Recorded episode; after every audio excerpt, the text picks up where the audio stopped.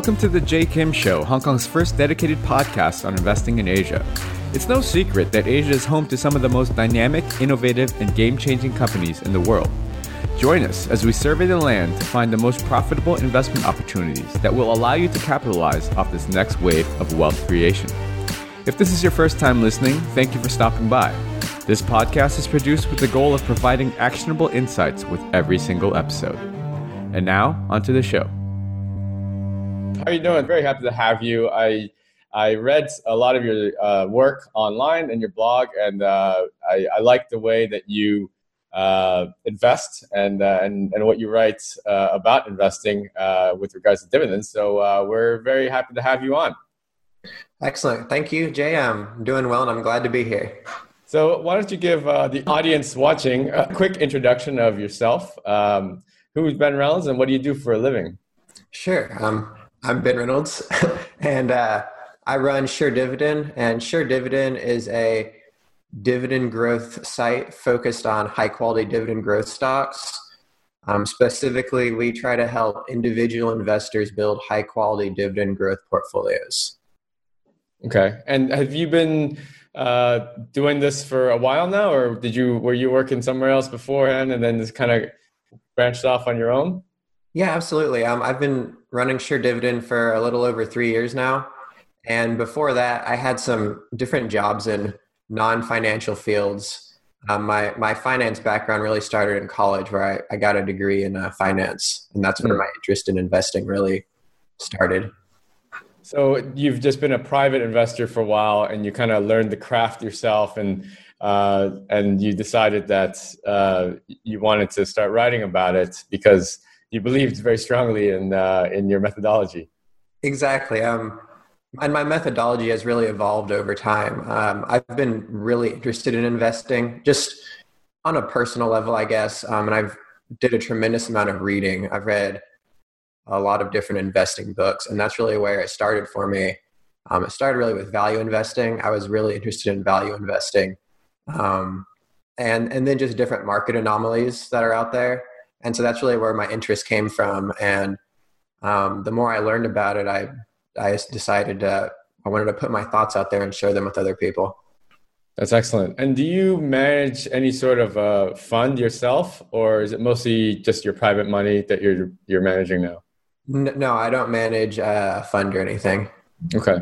Cool. Well um, so let's get into it. Uh, you know i mean what you just said i um, I've been an investor for a while myself. Uh, you know, I, I enjoy the craft, and uh, the, the the one thing that I always say, uh, like you mentioned, is um, there's there's many ways to make money in the market, but if you're a first timer starting off, I do always uh, recommend starting from the value camp uh, because I think that that's a very good base foundation for investors to uh, just learn sort of the fundamentals and um, some of the almost pitfalls that a lot of the investors out there in the market uh, fall for. So uh, maybe you could just uh, talk about your journey as an investor and how that led you down to really focusing on uh, dividend stocks. Sure. Well, um, like you were talking about, I started out with value investing. Um, I read The Intelligent Investor and um, books like that, and I was like, "Wow, this is this value investing makes sense." You know, you find something that's worth a dollar and you buy it for 50 cents. I see how that makes sense. Um, and so that was really the start of my investing journey. And I read a lot of the academic literature on how effective value investing is. I mean, it's one of the the most persistent factors that have outperformed over long periods of time, likely to do so in the future. Um, so I started with value investing, and when I was first starting, I made some really silly mistakes, like most people do. Um, you know, if a stock has a price earnings ratio of three, it probably does for a reason. it might not be a good investment. Um, so I, you know, I learned quickly learned a lot more about value investing and the importance of quality in combination with value. And um, really, my my journey as an investor. Also, I looked at different quantitative strategies and was interested in momentum investing for a while. And I just really was looking at all the different ways to invest that are out there that have outperformed the market in some way demonstrably. And I didn't set out to become a dividend growth investor, but I felt that dividend growth investing, and I still feel that dividend growth investing combines um, value investing because you're looking for you know the higher yield the better. That's a value characteristic. It combines looking for quality businesses because you want a, a company that's going to pay you rising dividends year after year. That's got to be a quality business. that combines long term thinking into your investing because again you're you're investing for rising dividends over time that's not going to happen in three months um, and it also facilitates a focus on the underlying business and not you know i'm trading shares really quickly and i'm, I'm going to hope to make a quick buck here so i think it um, dividend growth investing really focuses the investor on what's important in investing. I think that's uh, you you bring a, a good point and i think that the psychology of investing is is something that's uh, you know most people when they first start out they don't actually they might you might read about it uh, but you until you experience it for yourself you never really fully grasp the power uh, that psychology has uh, to an individual when they invest. And uh, like you said i mean i've made in my i still make mistakes and i still re- actively recognize the cognitive biases and and uh, and and flaws. Uh, but uh, human emotion is very powerful as well. And so, one of the things that you just said about taking a long-term approach, I think that is key for for any successful investor. Is you know, there's investors and there's speculators or traders, and you know, you hear about people want to start investing right away. Um, you know they they've stumbled upon some cash or maybe they've uh, even worse they've saved it painstakingly saved up their money uh, and they're looking for a quick win in the market. And that almost always leads to disaster uh, in my opinion. So um, so let's talk through um, so like you said value investing is a very uh, safe way uh, to learn how to invest sort of bottom up looking at fundamentals looking at uh, good companies taking the view that you're investing in a business, not just trading the shares uh, for a quick buck. Um, and it's almost it's almost uh, you know there's there's sort of these uh, investment scenarios where um, where you where you imagine that if you couldn't have liquidity and you had to just like think of it like a PE investment. If you couldn't sell your shares, that kind of puts the whole thing into the different perspective. If you had to hold on to those shares for years, then uh, there is no quick buck, right? So you're going to be a lot more careful about how you screen your investments. So, so let's talk about uh, high growth dividend investing then. So as you went down your path of education, you started with value investing. What led you to focusing in on high growth dividend stocks particularly? Um, well, it was sitting down and looking at the different market anomalies I could find. Uh, and we we've talked about value investing um, another one is looking for low volatility stocks. And again, most low volatility stocks happen to be dividend growth stocks. Uh, and then looking for shareholder friendly companies because stocks that repurchase a lot of their shares um, also have historically outperformed and that pay rising dividends. And so the companies that have paid rising dividends and repurchased lots of their shares are dividend growth stocks. Um, so what what led me to dividend growth investing was looking at a lot of different things that have done well and seeing where does that lead like what what type of stocks fit that universe. And then uh, they were mostly dividend growth stocks.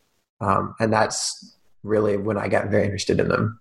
Yeah so it's quite interesting because uh, when you break down sort of uh, how company management uh, can can use their capital or allocate their capital you know i mean there's there's a number of ways they can you know pay dividend they can buy back shares like you mentioned um, or pay down debt uh, or reinvest in businesses or acquire other businesses, uh, this sort of thing. So a lot of it actually comes down to the the uh, confidence you have in the management that they have the shareholders' best interests uh, in the future, uh, you know, down the long run, in the long run. And and this is uh, sort of an anomaly in Asia because uh, stocks here don't necessarily always trade on fundamentals, and we definitely don't have uh, the transparency that that you guys have in the U.S. Uh, equity markets, uh, and we certainly don't have the shareholder friendliness of of management. A lot of times, a lot of the companies are either state owned, but government owned, or large family uh, backed companies.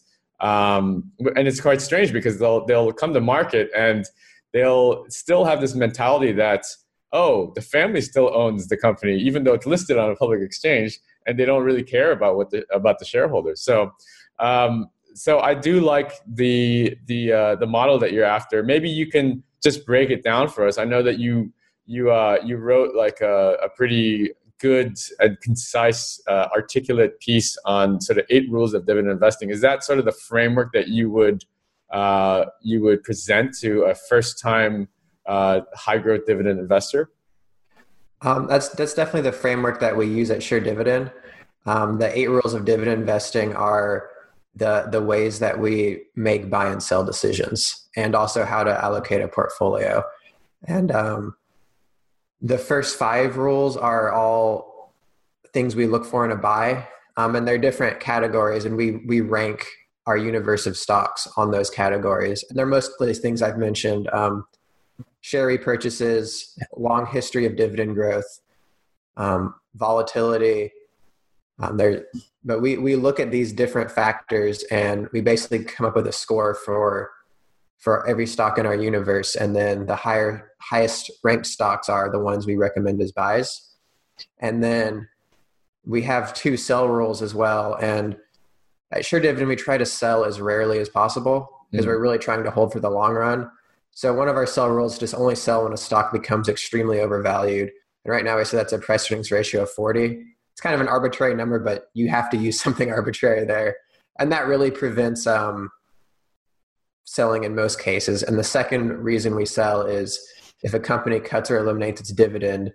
And that's because if a company is cutting its dividend, it's either it's probably deteriorating. It can't pay a dividend anymore, and that's something that it was probably known for with the companies we're investing in. So it's a good time to get out before it's completely, completely gone. Um, and then finally, we look at uh, just overall portfolio allocation and you, know, you don't want to have all your eggs in one basket. Don't don't put 100% in uh, in Apple and, and then be done. Um, uh, so you know, we we look like to make portfolios of around 20 stocks. I think is the the the sweet spot that I I look for. Um, 20 to 30, and that way you're you're still benefiting from each position, but you have a pretty good amount of diversification there.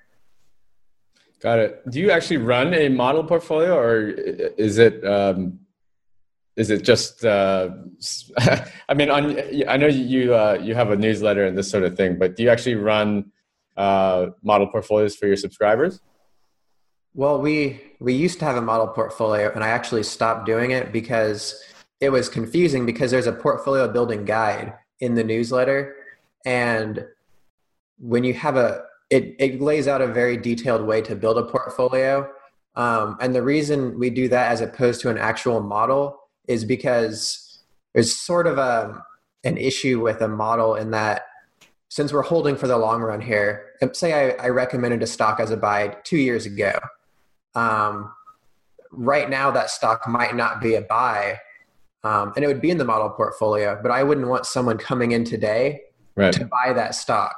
So I prefer to have a um, a guide on how to build the portfolio, and this everyone will have a little bit different portfolio depending on when they start.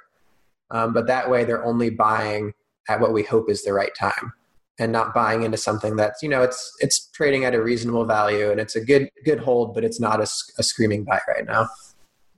Yeah, I think that's the other challenge of of taking the value approach is that um, you know the the entry prices aren't aren't always well, they're almost rarely going to be available uh, right at the time when you know if you've done your work and you're you've you've screened your stocks and you've you've uh, you've looked for underpriced uh, uh, situations, um, you you basically have to hold cash until there's some sort of market dislocation that you can take advantage of to to jump in. Um, and I, I've I've found that again. Uh, it's difficult psychologically it's difficult when you're especially in this last bull run that we've had you know i mean stocks have been up for uh, eight years in a row uh, and you know it's it's kind of like oh you know the investor psychology is i'm missing the boat uh, i can't just hold cash i just can't, can't just hold cash i got to get involved Um, and so that's that's a very difficult thing for an individual investor to uh, to come to grips with. So, um, so okay, so back to building a uh, high growth dividend portfolio. So, um, what's sort of uh, the the easiest way for someone to get started? Let's say uh, audience members is like, okay, I want to I want to put some of these rules into practice. Uh, give us like the 101. Like, how would you walk them through that process? Sure. Uh, you know, first I'd say the the ultimate goal that we're trying to do here is is build a portfolio that's going to provide rising passive income over time. So that's kind of the that's what we're going for. That's the purpose behind why we're doing this. Um, so hopefully you're going to get rising dividend income every year. And then how do you do that? You invest in stocks that have historically raised their dividend every year and are very likely to continue to do so. And my favorite quick go to for that, there's a list of stocks called the Dividend Aristocrats. And they're all stocks that have increased their dividend payments for at least 25 years in a row. So they've, they've proven that, you know, over the Great Recession, over all the crazy stuff that's happened in the last 25 years, they've risen their, they've increased their dividend every year. Um, so they're typically really well known. Um, you call them like blue chip companies like Coca Cola, McDonald's, Walmart, Exxon, Johnson and Johnson, companies like that. Um, and I would I would recommend starting there, and and from there looking for if you want to do it really quickly, just look for the lowest uh, price earnings ratio, dividend mm-hmm. aristocrat, or the highest yielding dividend um, would be a good place to start. So you usually backtest 25 years to to come up with these with the with this universe. Well, that that particular list is actually um, maintained by S and P. They track it, so you can look at the performance of it um, of what S and P has tracked, and it's actually been fantastic. It's outperformed the S and P 500. I guess that's getting a little confusing. Um, it's outperformed, you know, like the the broad U.S. market by about two percentage points a year over the last decade, and has done so with lower volatility, um, wow. which is very uncommon.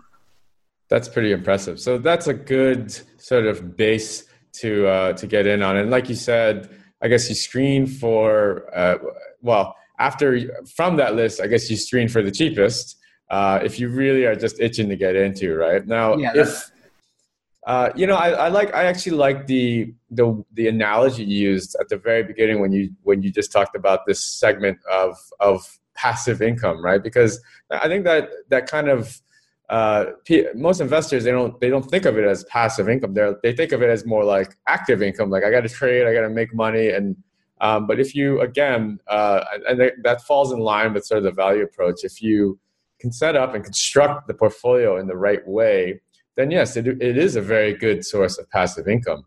Um, now, you know, obviously, what you do with that income is is up to you. But I mean, I imagine you recommend just reinvesting that into those names. Uh, yes, I, I recommend.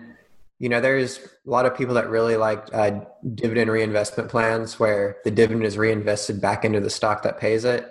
I prefer to reinvest dividends into whatever my best idea is at the time.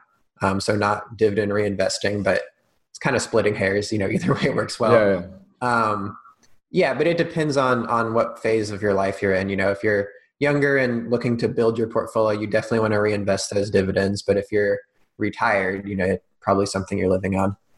Right. Okay, and then so outside of that universe, um, and that that's a pretty broad, like a pretty good sector uh, diversified uh, list. Um, outside of that list, where what would you recommend for people to start uh, looking for? Um, just like um, on a broad level, look for businesses that you can, you know, stocks where you understand the business model and that it has proven itself over a long time. So, like Snapchat, you know, yeah, they had the IPO not too long ago. You know, maybe maybe it'll be a, a, great great buy and you'll make a ton of money, but they really haven't proven that they can last over a long period of time. Um, where where uh, you know Walmart probably has. Right. Um, so that's the what I'd look for.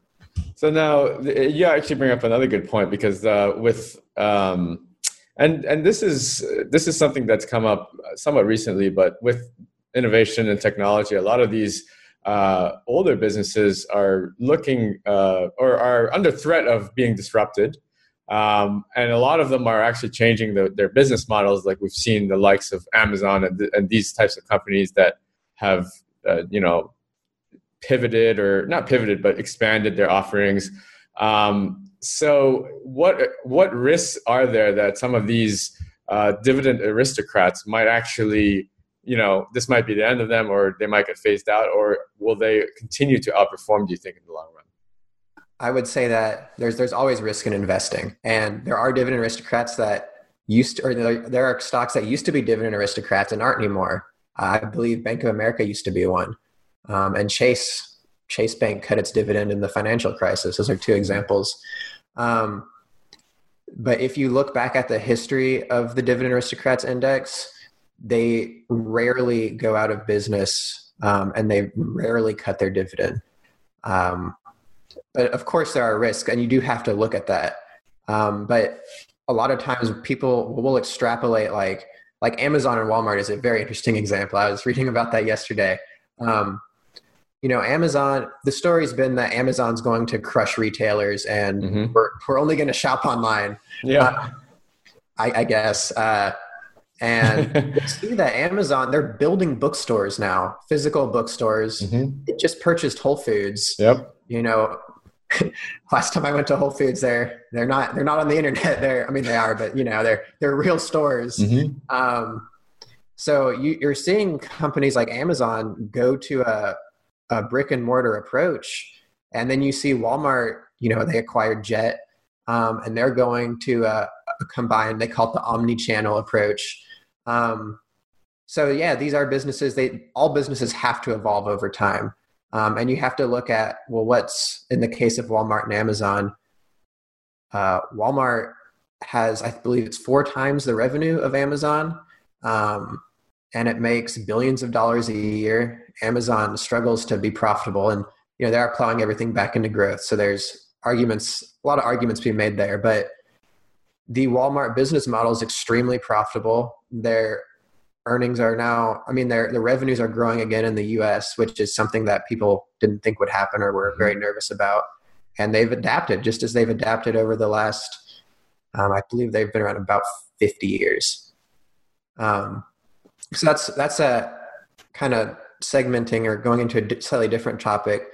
There's a really interesting thing called the Lindy effect, mm. and it says that it's a kind of a rule of thumb that for for non-biological or things or basically ideas businesses things that don't degrade over time the average expected lifetime is twice how how long it's been around so if a stock's been around 50 years you'd expect the business to last a total of 100 years hmm. um, and it's a shorthand way of saying that things that have proven themselves are more likely to be around in the future than things that haven't proven themselves, even if they're young and exciting. And that's kind of the the mental model that uh, I go with that Sure Dividend. That's pretty interesting. Um, so, so okay, so um, we, you were talking about cut like uh, the, the rare occasion that some of these aristocrat uh, dividend aristocrat stocks cut their dividends. Now, is that a to you is that a uh, sell signal immediately, or is it like a watch list, a red flag that that you monitor? It's not an immediate sell, but it's probably going to sell at some point. And it, I look at the reason for the dividend cut. Um, a, a good example recently, ConocoPhillips, which it's not a dividend aristocrat, but it had it had been like, over 25 years where it hadn't cut its dividend, and it cut its dividend. I think uh, two year a year or two years ago. Um, and I recommended that it be sold, but not until oil prices rebound, because the reason it cut its dividend was nothing to do with the the business itself. It's just oil prices fell a lot lower than anyone expected for a lot mm. longer, and they couldn't pay their full dividend. And so in that case, you know, you can probably be comfortable holding it until those oil prices rebound. I see. That's interesting too. Uh, yeah. So, so on the the on that same topic, um, you know, some of the I just want to talk about some of the red flags that that you, you know we can look out for when we're screening for for these dividend stocks, high growth dividend stocks. You know, I mean, obviously, if a company is paying too high of a dividend that's not sustainable, um, that is a, is is you know pretty. It's kind of a red flag because I mean, you know that it could be a one hit wonder or or or or just a one off. Um, what are some some other uh, red flags or pitfalls that dividend investors uh, encounter that maybe you can talk about? Sure. I mean, the the main, the quickest way to to tell if a, a dividend's safe or not, and there's a lot more to it than this, but look at the payout ratio, mm-hmm. um, which is just the dividend divided by earnings. So, you know, if a stock has a payout ratio of 25%, it's only paying $1 out of every $4 of earnings as dividends. Um, so even if earnings fell 50%, the stock wouldn't even, or the company wouldn't even worry about paying its dividend. It would be fine. Right. Um, so a low payout ratio is, there's going to be a lot of safety there. Uh, something to look out for is a high payout ratio. A payout ratio of 100% means the dividend isn't sustained by earnings. So mm-hmm. something's got to change. Either the company needs to make more money or it's going to cut its dividend at some point. It's not going to just borrow money indefinitely to pay its dividend. Um, so a high payout ratio is certainly something to look out for. What is the threshold there that you usually use as a benchmark? I don't have a specific threshold because it does depend on the, on the industry. Um, and just some examples are if you look at like a Philip Morris or Altria, they have very high payout ratios 80%, 90%, but their earnings are unbelievably stable because their customer base is um, pretty pretty stable. So they can maintain that, and they have for a long time. Um, but if if you saw like an oil and gas company, or you know, an oil exploration company that had a ninety percent payout ratio when when oil was really high, you're probably going to see a dividend cut. Right. Yeah, and I think that's that's well, it goes back to the long term uh, mentality and and the need that to actually be following these companies actively and watching them, uh, watching the history of it, studying it, and not just chasing that dividend yield as a one-off, um, which a lot of investors end up doing. You know, they'll just rotate out of uh, underperforming names and just chase yield, and uh, and without even looking at the fundamentals or maybe even any of the history as to why the payout ratio was so high. It could have been a I don't know a corporate action that a, one-off corporate action that uh, gave them gave them a, a, higher payout for for that year or that quarter that uh, was not sustainable and not replicable in the future. Um, so so that's uh, again um, long term investing, that mindset, uh, and and doing your work and just being aware of knowing these companies. Uh, you know, it, it just comes down to it. You know, you can't just come into the markets and try to trade and try to make a quick win. Um, I, I, think that's sort of the underlying theme. Um, so as far as uh, we talked a little bit about this, but diversification, um, is there any sort of sector preferences or, um, you know, a lot of, on the institutional side, a lot of fund managers, um, you know, they, they have their different uh, investing styles or, or uh, mandates um, or sector specializations. Um, how do you sort of break down the investing universe? You know, I, I look at sectors, but I, I look, I'm a bottom up investor. So at the end of the day, I look for whatever looks like the best individual stock uh, rather than what sector it's in. And then, you know, you try to try to have some diversification amongst sectors. You don't want a portfolio that's just very, very heavily into one sector, but it, it doesn't bother me to go well overweight any one sector. And then what's interesting is going back to the dividend aristocrats, there's only 51 dividend aristocrats, but that index is heavily overweight consumer defensive stocks and healthcare stocks. Hmm. And so there are sectors that have outperformed other sectors over long periods of times. And those are the, the consumer staples slash consumer defensive and the, the healthcare sectors. Um, and so that to me, that's very interesting. And you do see over time, I think you'll see a higher concentration of stocks from those sectors if you're looking for really stable dividend growth stocks. Speaking of sort of diversification, uh, you know, a, a, topic that's quite uh, popular amongst investors is asset allocation uh, across asset classes. And um, do you look at anything outside of equities as far as you know for your portfolio allocation? I personally don't. Um, it, it, absolutely depends on your your risk tolerances. Um, you know, and just broadly speaking, equities have outperformed other asset classes over over the long run. Um, but of course, you can really reduce your volatility by investing in other asset classes. But for me, I focus on equities. Um, so I that's really where I put my focus.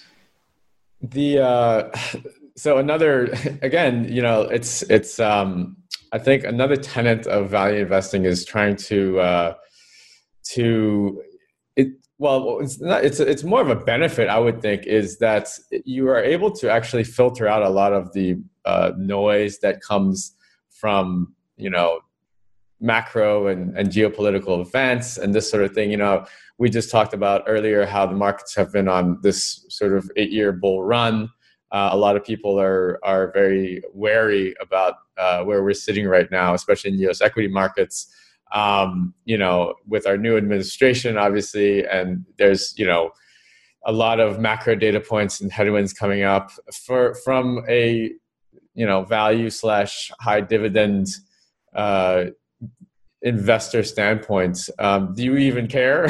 you know, I mean, is it something where you're kind of like, um, oh, I mean, obviously, for value investors, I think that's we, you know, you get you, you you get happy when there is market dislocation because that is an entry point that that gives you an opportunity. Um, but what's your personal sort of uh, style when when you're sort of look, hearing news flow and this sort of stuff is is funny because you can't ignore it when as an investor, but at the same time, it's how you manage it um, that will affect your your portfolio. Yeah, absolutely. Uh, I I try not to pay attention to the too many of the news stories or financial news in general, um, other than whatever stock I'm researching. I like to know the opinion on it. Uh, but yeah, the market's incredibly overvalued, in my opinion, the US market. Uh, the average historical price to earnings ratio of the S&P 500 is like 15.6 or 15.7 and it's at 24 right now. So we're we're way way beyond what's normal. And you know, part of that is that interest rates are so low, but now interest rates are starting to rise.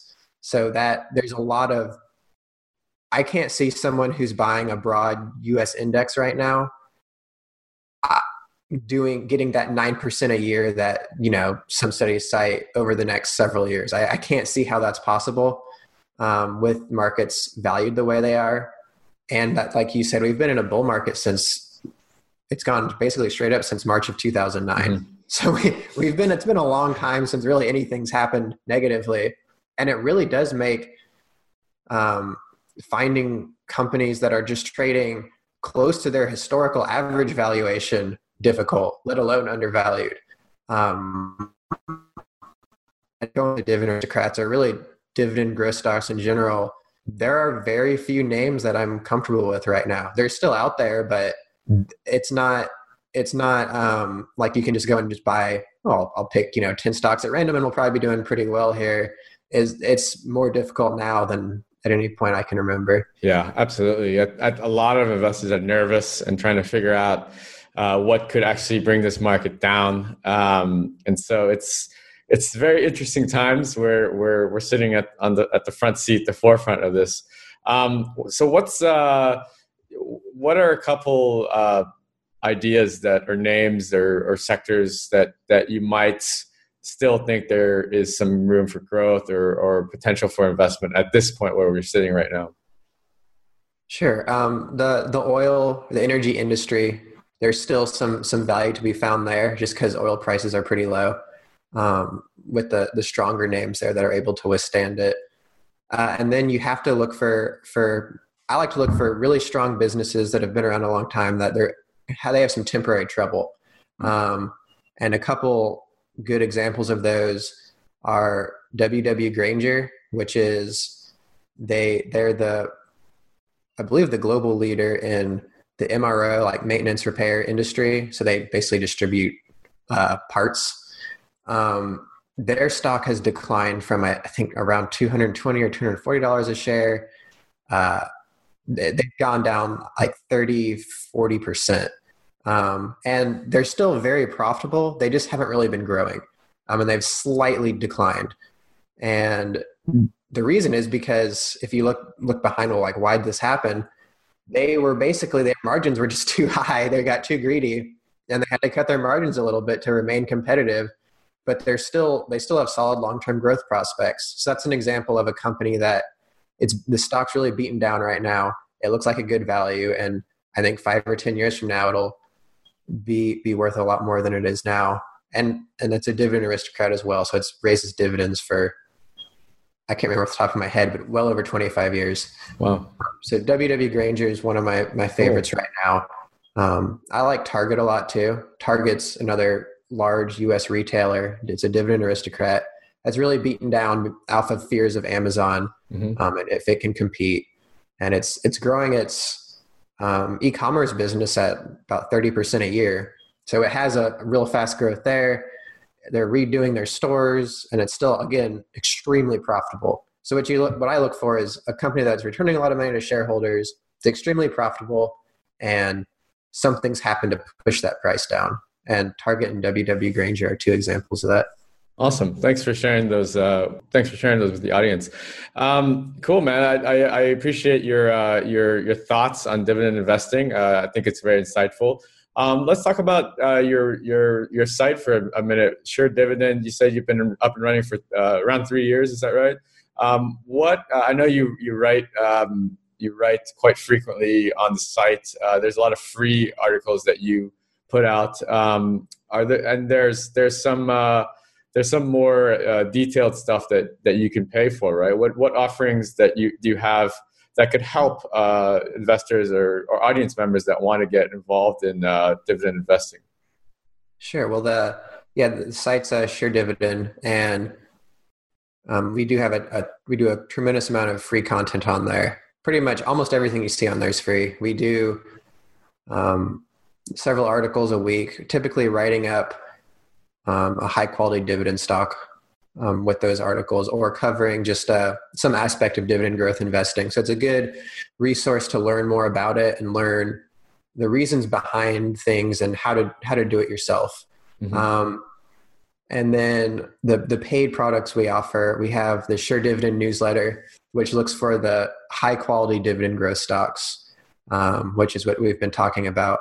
And then we have the Sure Retirement newsletter, which that was created that newsletter because so many readers were saying, you know, I, I like these dividend growth stocks, but I need high yields now because I'm in retirement and I don't want to, I'm not looking to grow my dividends over, you know, 20 years. I, I just want high yield now. Right. Um, and the Sure Retirement newsletter looks for um, stocks with 5% plus yields uh, that are also expected to grow over time. So it's a different universe of, of stocks. That's awesome. Uh, yeah, that, I, I really like your, your site by the way, because it's really clean. Uh, I don't know if, uh, if, if that was intentional, but it's like very easy to read. Uh, unlike uh, probably 99% of the financial publication sites out there, uh, which is what it, it, was. It's very pleasing to read your site, and you're you're you're very concise and articulate with with how you write. So I enjoy reading it. Um, and uh, well, Ben, it's been it's been a pleasure. Thank you so much for your time, and thanks for uh, for sharing your insights and thoughts on dividend investing. Where's the best place that our audience members can find you, follow you, or connect with you if they want to learn a little bit more about dividend investing? Sure. I mean, on Twitter, I'm at Sure Dividend. Uh, SureDividend.com is is my website, and if you if you download download a list there or Optoreceiver updates, I'm in contact with a lot of uh, my readers personally. So if, if you want to email me and ask me a question, I do a lot of that every day. That's so awesome. the best way to reach me really is email. Great. Thanks for uh, opening up and offering that. We appreciate it. Um, yeah, appreciate your time and uh, and all the best, man. Thank you. Thank you. Thanks for the opportunity. All right. Take care.